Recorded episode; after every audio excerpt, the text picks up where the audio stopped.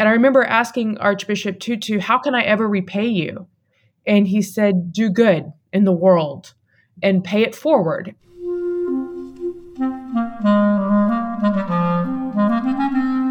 Hello, this is the Great Battlefield Podcast. I'm Nathaniel G. Pearlman. A great political battle is being fought right now between progressives and the forces of reaction on the other side. This show is about the political entrepreneurs and other progressive leaders who are finding new or improved ways to fight. Today's guest is Samar Ali, who is an entrepreneur and a lawyer and currently research professor of political science and law and co chair of the Vanderbilt Project on Unity and American Democracy. She's also a former White House fellow who is president and CEO of Millions of Conversations, a nonprofit organization that aims to unite Americans around common values for a shared future by fostering dialogue among those who hold different opinions, views, or beliefs. We had a good conversation about her career and her current efforts to bring the country together. So, after a quick word from our sponsor, my interview with Samar Ali of Millions of Conversations.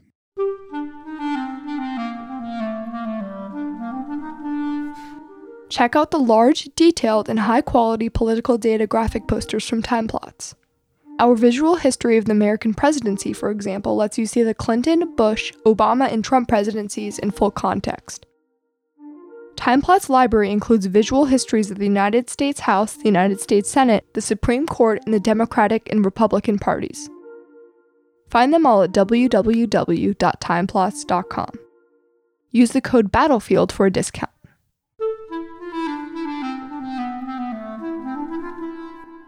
Samar, would you mind introducing yourself and giving me a quick biography?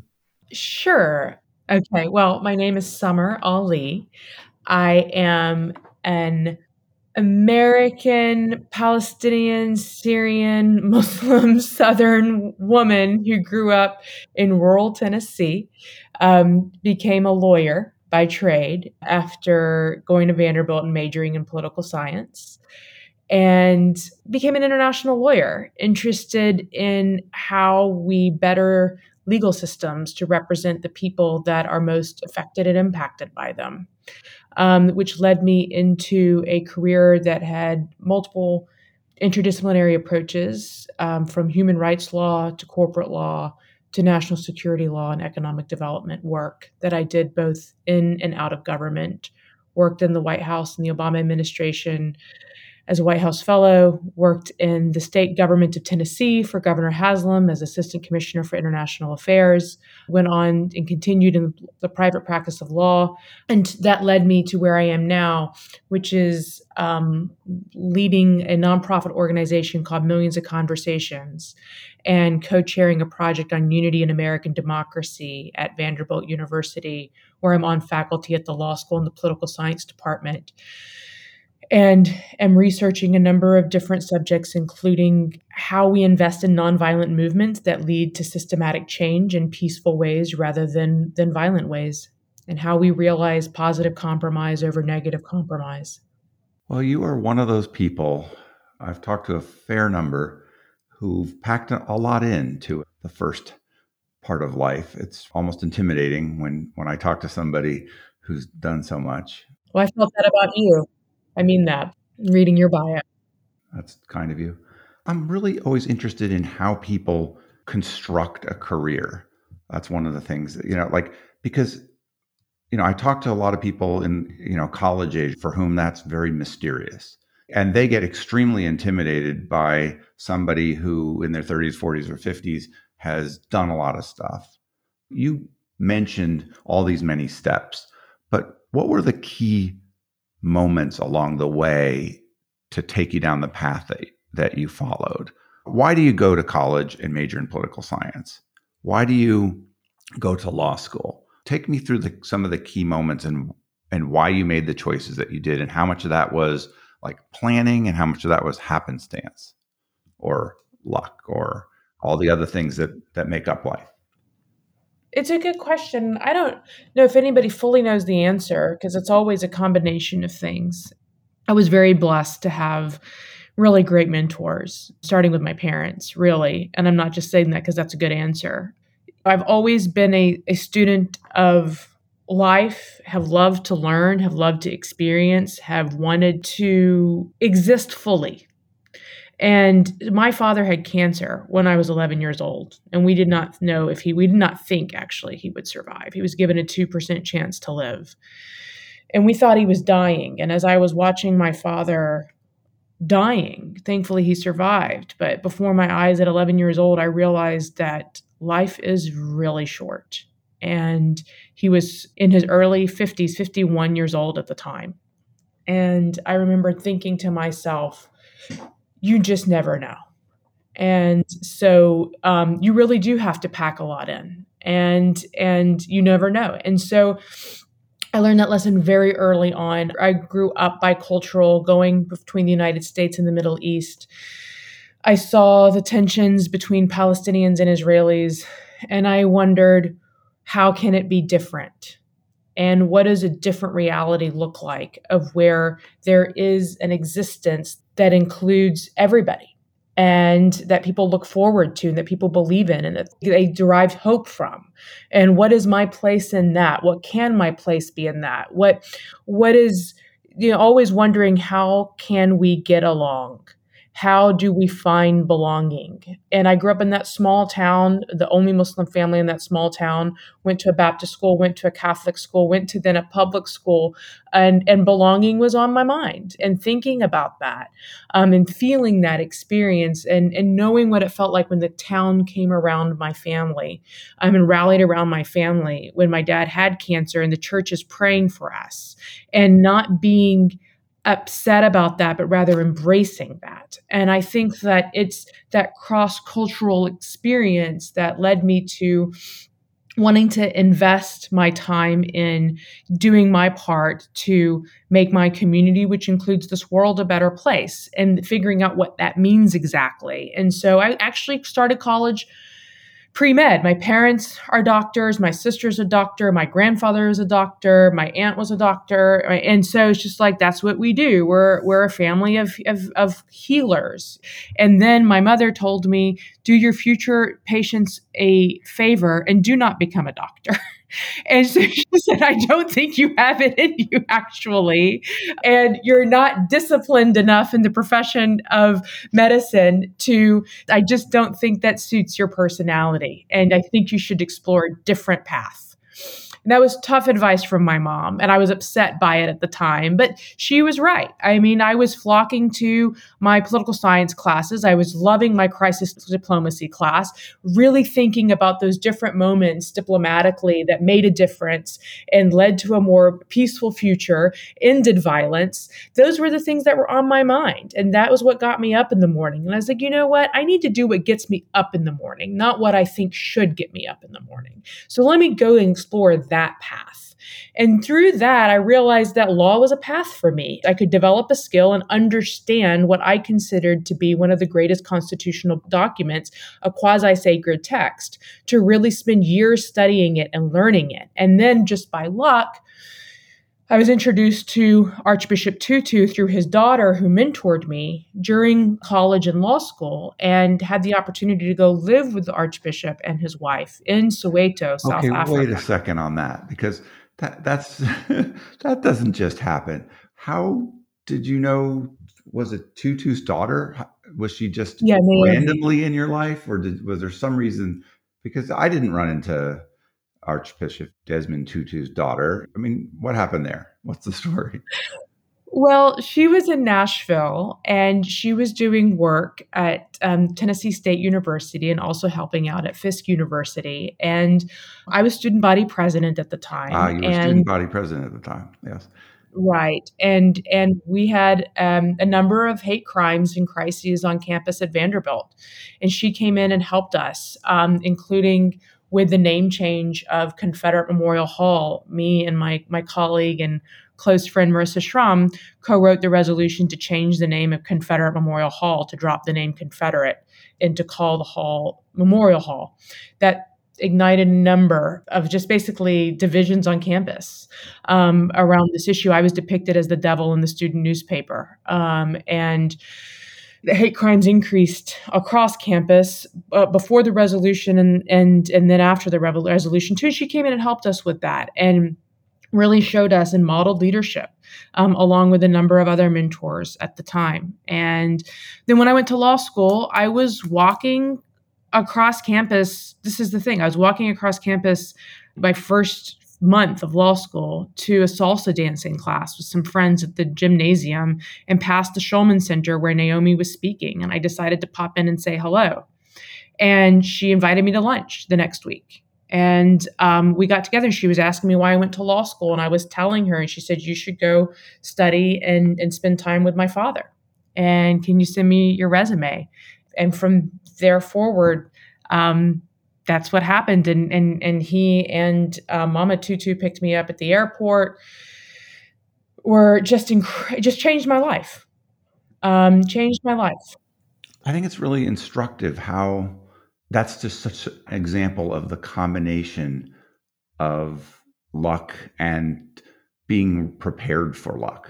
The fact that you or making efforts to do something to make change, the fact that you were student body president, the fact that you had sought her out, all of these things come together. And then you take advantage of this opportunity, right? By actually going over there. A lot of people might be like, ah, no, I'm not going to go to another country or, you know, I'm not going to pursue this relationship. It's too scary. Or one thing I wanted to ask you just a little earlier, which is you said faced by seeing things like the Israeli Palestinian conflict that you thought about how can we get along?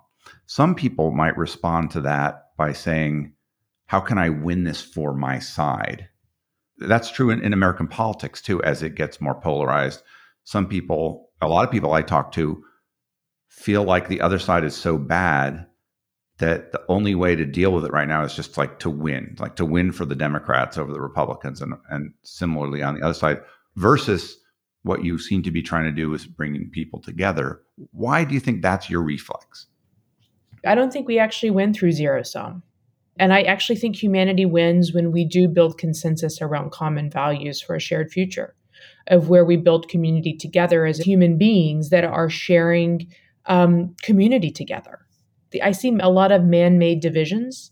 I see a lot of, of unhealthy power sharing arrangements um, that really don't benefit the majority of people living under those rules and those norms. And I see what it does to both the perpetrator and the victim. And I see what fear does to people. And again, going back to that point of we have one life. How are we living it? How are we spending it? How are we working to realize our god-given potential if you believe in god. If you don't our our um, you know higher calling whatever you want to call it but that that one chance at realizing what your ultimate life experience is. Most of the people that i would meet growing up and talking to and understanding were like how can we continue to live in conflict and you know i mean i think the other thing too is how we're even framing the narrative? It's it's always been framed my entire lifetime as israeli versus palestinian and then rethinking that framing because actually i believe that the majority of palestinians and the majority of israelis actually share the same norms actually want the same things. And so in terms of that being equal rights in terms of living a life that's fearless, in terms of living in a place where you're respected, where you're where you're able to live your full identity, where you're able to progress forward, evolve with time, with understandings, with learnings and etc. for jobs, for family gatherings and and to maintain tradition I mean, I think about the Fiddler on the Roof song Tradition. It was one of the first songs I played for my newborn baby. My mother and I played for her. I remember growing up in Waverly, we'd go to the Tennessee Performing Arts Center every time Fiddler on the Roof came to the Tennessee Performing Arts Center because we related to it. We relate to that story. So, as you're progressing through law school and going to South Africa and kind of growing as a person and, and building skills. Where where at that time are you pointing yourself? What are you thinking about as like longer term goals and how are you pursuing them? Well, first off, I'm beginning to believe that my dreams can become reality. because I'm meeting such giants like Archbishop Tutu, um, staying on the same street where Nelson Mandela, Vilakazi Street, where Nelson Mandela stayed, and during his active years as an activist, um, and the house of, of where he was was his home when he was arrested, reading Long Walk to Freedom and that time period too, with a, a copy that was handed to me by Archbishop Tutu, and also studying and working under Justice Edwin Cameron, who um, just retired on the Constitutional Court of South Africa, who also um, mentored me and um, was living and is living with HIV, survived AIDS, and um, is an openly gay man who is the only public official on the continent of Africa who has admitted his HIV status. And and seeing the courage and feeling the courage that these giants exhibited inspired me. And I remember asking Archbishop Tutu, How can I ever repay you? And he said, Do good in the world and pay it forward. And and it was, and I was like, you know, just thinking, you know, at the time, and I continue to think about that. How do I maximize my ability to do that? And so the journey continued. And, and I should also note that one of the things that Naomi had told me when she said I should go spend time in South Africa was you, un- you grew up bicultural, you understand the Middle East, you understand the United States. You need to go somewhere that makes you feel uncomfortable. You need to go somewhere that you don't know. That's when you become a real international lawyer. And I remember Edwin Cameron, Judge Cameron, also telling me that I had to learn how to drive on the opposite end of the road with a stick shift because you should be able to be able to drop down anywhere in the world and have that capability. And this this was before you had navigation systems. So I had also had to learn how to read a, a map and and with names of streets that were hard for me um, and difficult for me and it was challenging but i did it and i did it in part because i do think that these fields requ- for a number of reasons but also they require discipline and going back to that point too of discipline and commitment and also knowing that you'll fail along the way for a while I feared failure and I and it took me time to realize that I actually ha- I had a fear of failure. But then just sort of say, you know what? I'm human and I'm going to fail. And if I just fold every time I fail because I'm embarrassed or I'm ashamed or whatever, then what good does that do anybody? Was there a moment or a time that you that you felt that transition from feeling that fear or was that gradual or is it still with you? I think it's something I'm always managing because I think of how I was brought up. It's something that, for me at least, I get up every morning and I gauge and I just sort of say, How am I feeling today? Um, and if I'm overwhelmed by fear, I manage through it. I say, Why, What is it I'm fearing? And then, and then admitting it, not trying to make a failure into a success if that makes sense. Trying not trying to mask it like rather trying to understand and learn what did i what did i learn from this so i can stop so i don't keep doing the same thing wrong.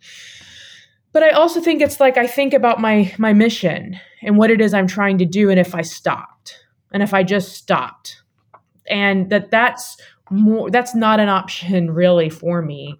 I have to face the reality. It could be sometimes of where you um, you you fail in a negotiation you, you you know you fail in in a reconciliation moment. I was a third party mediate, mediator to the syrian conflict for several years and there were moments of where i felt that we failed and that was hard to swallow. Yeah it's a mess over there.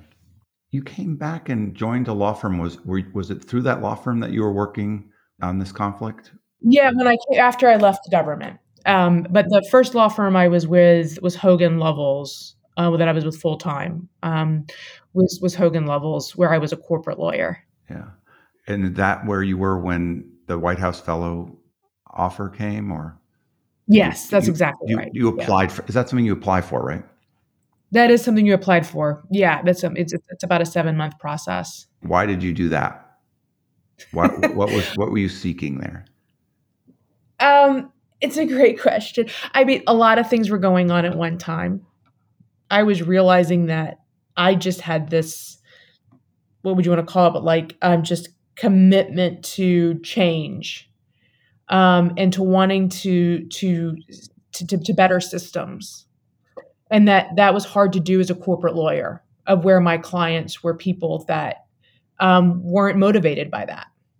And so recognizing that we were motivated by different things, I just had to, again, be truth, right? Reconciling with your own truth and saying that's just truth. And so then thinking about what's the right pathway for me to um, affect change. And and I felt like again back to my thing about learning. I was like, well, I don't really, I can't, I don't really understand. I studied government, but I've never been in government and then one of the one of the people that I was working for, the partners at a law firm, said, "I remember we were getting we were getting diapers for her baby at like midnight in Dubai," and she said, um, "You should apply for the White House Fellowship." I thought I didn't even know what the White House Fellowship was, and she goes, "I just really think that that my one of my best friends did this, Melissa Goldstein, and I think that you would love it." And so I went home and I researched it and I was like, there's no way I'm getting this, but I'll learn a lot about myself through the process and I'll meet interesting people. So, so why not? And at the same time, I should also mention I was living between the US and the Middle East at the time um, for this firm. And I started off in the DC office, which is where the headquarters are. And then we were opening up this office in the United Arab Emirates. I was spending a lot of time over there. Um, and I was, quite frankly, it was my first time spending that extended amount of time not in, in, a democracy. And it gave me a newfound appreciation for democracy and democratic principles. And I heard Obama's speech in Cairo. I felt this call to action. And I that's that's what that's where I landed. I assume you articulated that call to action in your application and sort of sold them on you as somebody who wanted to make a difference and could make a difference with them. Actually, my memo was actually about truth and reconciliation in the Middle East. Um, and and I talked a lot about why I became a lawyer and about the the future of community relations, communal relations on the the local, national, global level. There must have been a, a kind of a batch of White House fellows. What did you observe about sort of the class you came in with and what they were like as people generally? Well, they became like family to me. I speak to one of my White House Fellows colleagues on a daily basis. One of them, Colonel, retired Colonel Jason Dempsey, and I started millions of conversations together along with Rabia Ahmed. I was the youngest in the class. I loved walking into a room for the first time with people who weren't all lawyers um, even though I'm proud to be a lawyer and of the profession. Like I just felt like this, I love interdisciplinary engagements. Um, I found it fascinating. One of our classmates became this, um, the um, commander of SEAL Team Six. He was a deputy commander at the time. There was Jason, who was an Army Ranger. There was Rachel Thornton, who was a pediatrician from Hopkins, um, and there was Jeff Prescott, who was a China expert. He's now the deputy ambassador to the United Nations. And it was these people who were also really smart and really good. And and I, I felt this um, kinship, motivated by ideas too. In terms of the things you did, what's what was the most memorable to you of the things that you got a chance to do while in the White House? I think one of the things was not being intimidated by the office because I think that's important for a we the people moment. Um, it might sound again idealistic, um, but I do think that's important. Normalizing those engagements with people who are people. One of the things that's because of what because of my work that's etched in my in my memory is how we responded to the Arab Spring, the way that process worked.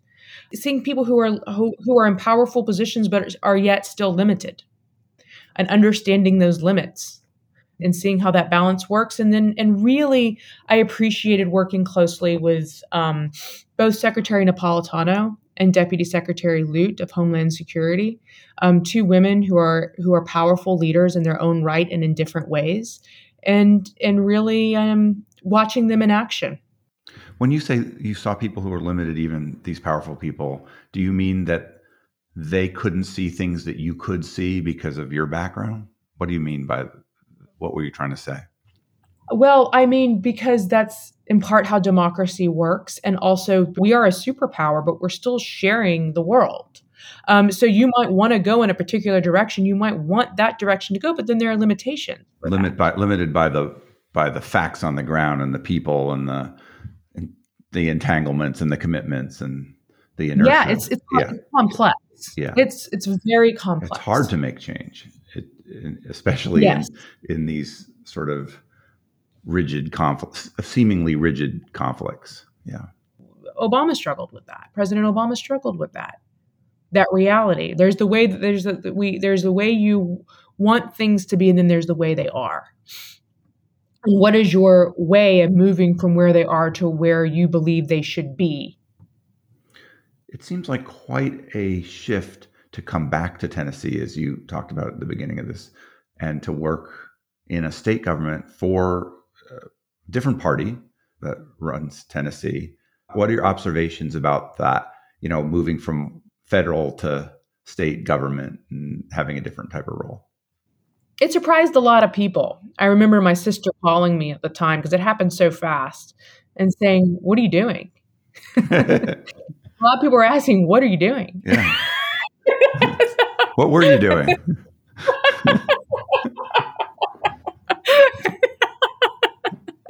I was I was doing many things at once. And and so first off I was keeping my word. So in my White House Fellows application, I said that my intent was always to build community and I explained that part of my community was Tennessee.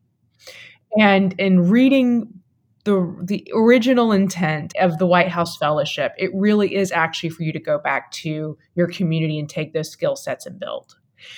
And also, because I was at Homeland Security for part of my fellowship experience, I was seeing the data coming in firsthand with the polarizing nature that our country was experiencing and the, the fractured state. And Breitbart did a hit piece on me at the time. I had been targeted at the at, as well, and the Tea Party was rising. These are badges of honor, by the way. If Breitbart goes after you, you're doing something right. But go ahead. it, it, gave me this under this, this this realization of we the people are losing our country, and that's not to say that we're losing our country to the Tea Party. It means we're losing each other. And I was seeing the toxic atmosphere and the underlying pieces behind the polarization and the partisanship. Um, and I was like thinking, you know, going back to that piece of doing something about it, I was like, I need to move back home. And then on the economic development side, I kept seeing um, two, what was lead, what what was in, in, medicine, you, you know, you have the surgeons, the, and then you have the internists. Um, I was seeing the crisis, and I was like, I don't want to just be there when the crisis has happened. I want to prevent the crisis from happening. And I think part of that is working on social justice issues, and part of it is also working on economic development. And with that lens of moving back, I was asked um, to help develop an international strategy for the state of Tennessee Tennessee was still in a recession and rural America was severely in a state of recession, and it still is. Um, and I thought, you know, we can do something about this and I can help. Yes, the governor is a Republican. And I sat down with him, though, after a couple of weeks on the job, and we really connected too. And we're now co chairing this new project together on unity and American democracy. Um, and, and we've had similar experiences in life and different experiences in life. We have such a urge right now to put people into boxes and make sure we know what side they're on. It must be a little confusing for people that you were both in the Obama White House and in the Tennessee State House, but maybe it also serves you in in kind of credibility in this area of tr- trying to build bridges. How have you found the putting those two things together? How have people responded to that, and how has that helped shape your path forward? Well, I mean, again, being idealistic for a moment because uh, um, I'm a realist and an idealist at the same time. It goes back to we the people. It goes for the people. I see people who need government to work for them, and I see a role and a responsibility that I can help play to play a role in making government work better for people. Um, and so, so I come at it from that angle. And I also, though, over the years have realized um, what's fueling entrepreneurial politicians. That goes back to the sort of the solution that I've been working on, which is going directly to the people and working directly with the people so they aren't the pawns in a politician's game and and so that's not to say that all politicians are playing a game. I don't believe that. But i do think that some politicians are playing a game and it's a dangerous one. And if anything that this has come back to for me it's we need to talk about principles. We need to talk about values. We need to talk about what our democratic principles are. And we need to work to protecting those democratic principles. What's the founding story for Millions of Conversations? Yeah, so Millions of Conversations really, the idea started when I was working. Well, one could say, some people, some of my friends say it started in law school. Um, but I would say it probably concretely started when I was attacked in the state government and called a terrorist and was receiving death threats, some so serious that the FBI was investigating someone for attempted murder against me. And I did not know if I would make it out alive. And it was at those moments that I realized that what I had been professionally working to disrupt with regards to these negative norms that were authorizing environments for cruelty might take my life. And so then what is the mechanism to develop to thwart that effort? And understanding, as you, I think you'll appreciate how disinformation and misinformation were working and how I was being demonized um, through disinformation and misinformation efforts, which were using online um, tools to do that and social media and and seeing these fake websites popping up about me. Um, and my family uh, i was thinking to myself we're in trouble. Not just me not just i mean not just my story it's like our democracy is in trouble. And so what is the way to counter this and I gave it a lot of thought. I thought if I survive this, I want to work to developing a system and an ecosystem of where we successfully counter what I now call the hate industrial complex. And so I, I started doing due diligence around understanding who's behind the hate industrial complex, who's profiting from the hate industrial complex, who's using the hate industrial complex, and, and how much money is being pumped into it. And then I found that fear was the basis, uh, was the fuel that was fueling the complex. Um, and fear built on demonization of the other about people like me. And so we're seeing this now in, in increasingly in an alarming way um, against Asian Americans. It's seeing that, understanding it, this negative cycle, and then saying, okay, how we replace it is through a positive norm setting cycle that leads to sustainable peace and unity, which starts with listening. And then, and I can take you through those steps if you want. And through that theory of change, Millions of Conversations was born. And it started off actually initially to see if this methodology could work on countering Islamophobia. And we found it, it was working, and it did in multiple instances and in multiple ways. And then through market demand, we started getting asked to use that methodology on other issues. And we started doing that, um, including on partisanship and polarization rooted in partisanship in America. And we started seeing, like, on a case by case basis, that it was working. And so there was born born millions of conversations. You mentioned your co-founders, but how did you get together with them and what yeah. what is this? You you formed a nonprofit. Talk about some of the nitty-gritty of actually creating an institution to do this. Um, it's one of the hardest things I've ever done. I didn't realize at the time that I had to learn a completely new industry. Um, nonprofit work in America is an industry. And that was step one that I did not realize. It is different than the private sector. It's it's different than government, and including as a as a minority woman, starting something not within an institution, um, as well as a minority woman.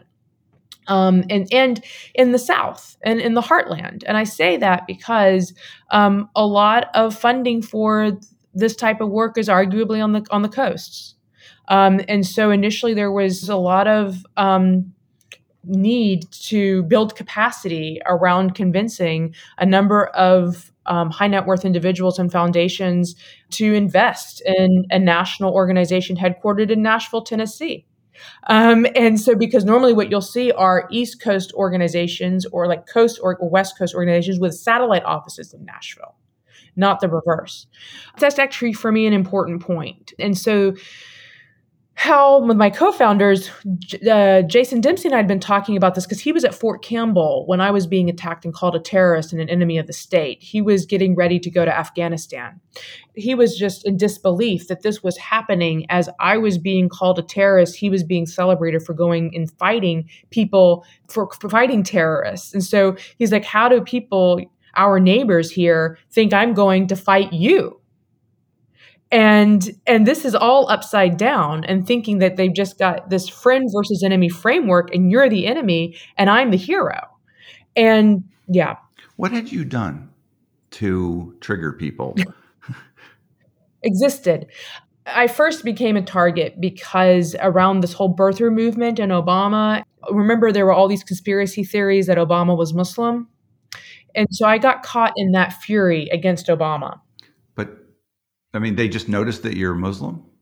Well, I said Samar Ali, and that um, my they said I was a part of the Muslim Brotherhood, and that there's no such thing as a Muslim American because it's an oxymoron, and that Muslims are part of the Muslim Brotherhood whether they know it or not. So they just started making stuff up. Yeah. Yeah. Uh, that's frustrating and that I was trying to impose Sharia law and take down America, and that I had infiltrated the federal government, I'd infiltrated the Democratic Party, and the conspiracy was that I was now infiltrating the state government and the Republican Party.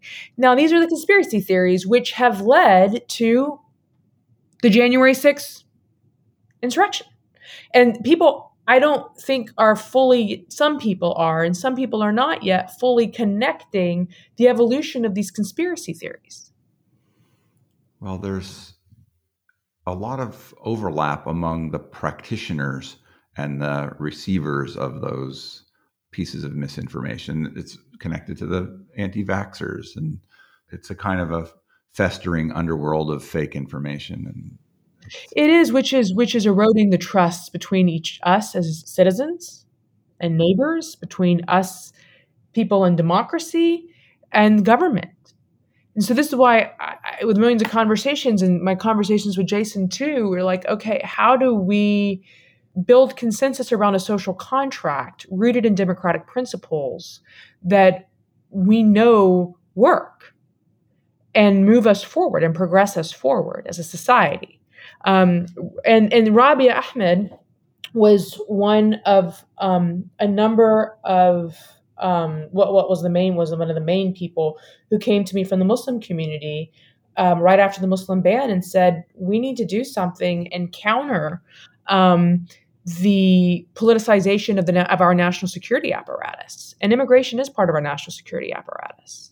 I've talked to now five or six or seven different founders of groups that have, in one form or fashion, been working on a similar problem of trying to get people to talk to each other, to using different methodologies to speak across divides, and all of them testify that they can have positive effects by doing this.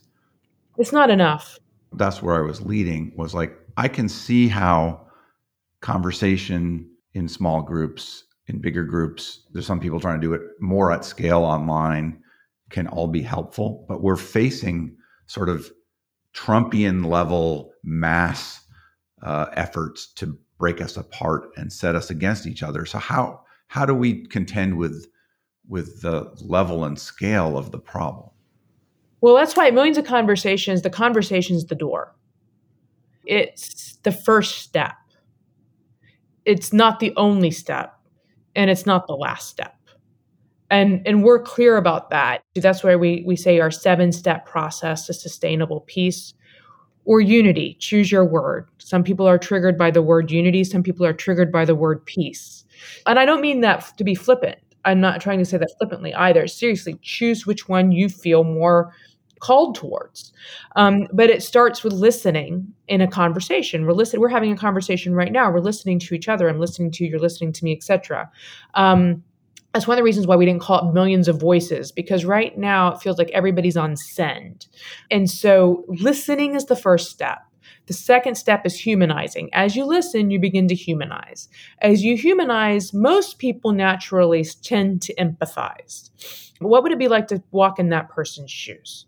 From there, empathy, you start to um, you start to explore common values, common ground, and then from there, there's a step of where you need to commit to a shared future. And this is a, this is where it's important to commit. Um, and we've seen this in other work we've done in other parts of the world. That commitment to a shared future is is key because that's where you restore agency, and it's not imposed. I don't have to share community with you. I'm choosing to. And then the next step is truth and reconciliation, which has a storytelling component. And that's an individual and a communal experience of facing the truth and reconciling with it. We often say, don't do that first. It can be traumatic. Um, and you have to have said, it's worth it because I want to share a future with you and I want to go through that process. There's a big pop culture component to that as well, by the way.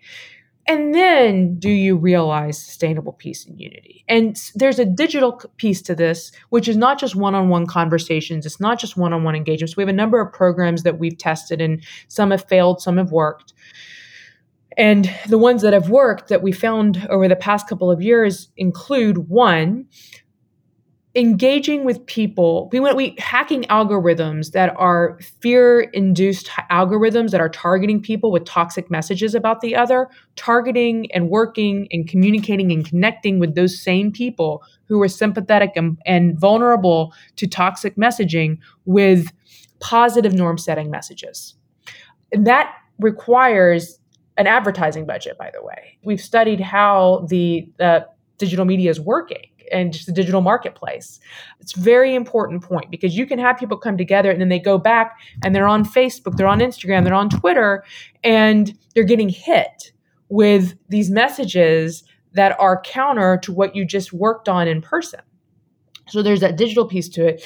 The next thing is what we call our 3142 program, which stands for the number of counties in America. And that's getting people together for a two year commitment to work on an effort to problem solve what they have decided is a problem within their community, whether it be rural hospital closings, whether it be um, vaccination um, levels, immunization levels down, whether it be a mortality rate that's decreasing, whether it be an opioid problem, wh- whatever that might be, but also then connecting the grass tops resources and efforts with the grassroots because there's a disconnect there too. Anyway, I can go on and on about all of that just to say a simple conversation is not enough.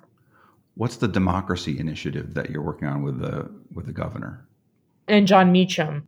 So Jon Meacham, myself, and, and Governor Haslam, and that is an effort to um, through to, to realize how we work with policymakers and traditional media um, and the traditional media, what I'll call the you know establishment, on on understanding both case studies in American history and best practices that we know work moving forward to build consensus around democratic principles that will lead us to unity.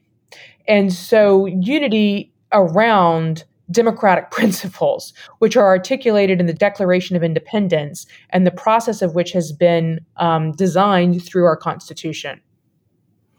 Boy, that's a lot you got going on with also trying to teach and work at the university in various capacities. Do you feel like you found the right set of things for yourself? Are you still searching?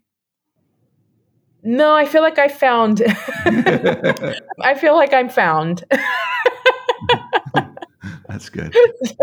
Uh, well, you know, I wish you a ton of luck with it. Is there a question that I should have asked that I didn't about what you're up to? What advice I'm seeking from the general public. One of the things that's constantly on my mind is the best way to cut through the noise and, and the different ideas that people are having around that because I think a lot of people are thinking about what we're talking about today in one way or another. A lot of people are. I know that. And I'm, I'm certain that I've only uncovered a tiny bit of, of it because the country's in danger of splitting apart, frankly, and some people are working on on for their own interests doing that to us. the, the fact of the matter is, we are witnessing and experiencing um, and under threat. The thing is, we people are like we're under threat. We the threat we're under is of authoritarianism, of slipping into a state of an authoritarian existence. It's shocking and scary. So that's the other thing too. I would say no one organization is going to solve this on its own. No one institution. We have to work together, and we have to be firm. And this is the other thing too. People will talk about bipartisanship. We have to be firm about when we talk about bipartisanship. It is and compromise. We're not compromising our principles or our democratic values.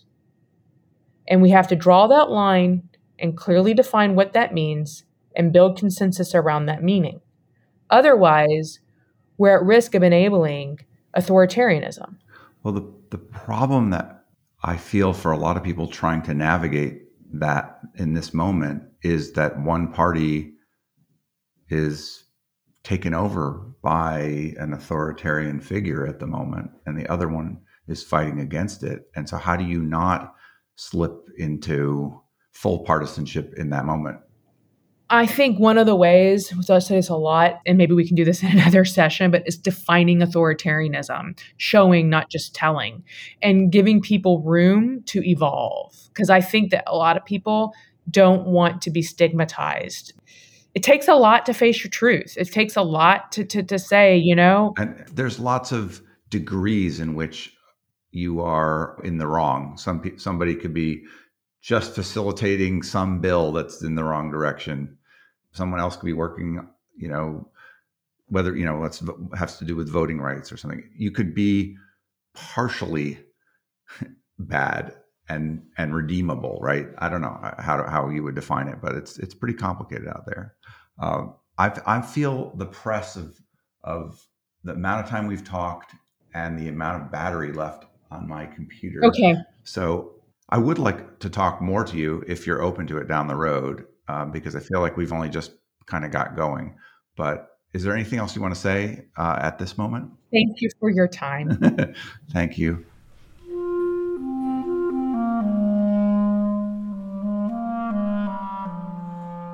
That was Samar Ali. Samar is at millionsofconversations.com. This is Nathaniel G. Pearlman with the Great Battlefield Podcast. You can find us at greatbattlefield.com or by searching for Great Battlefield in places where podcasts are found.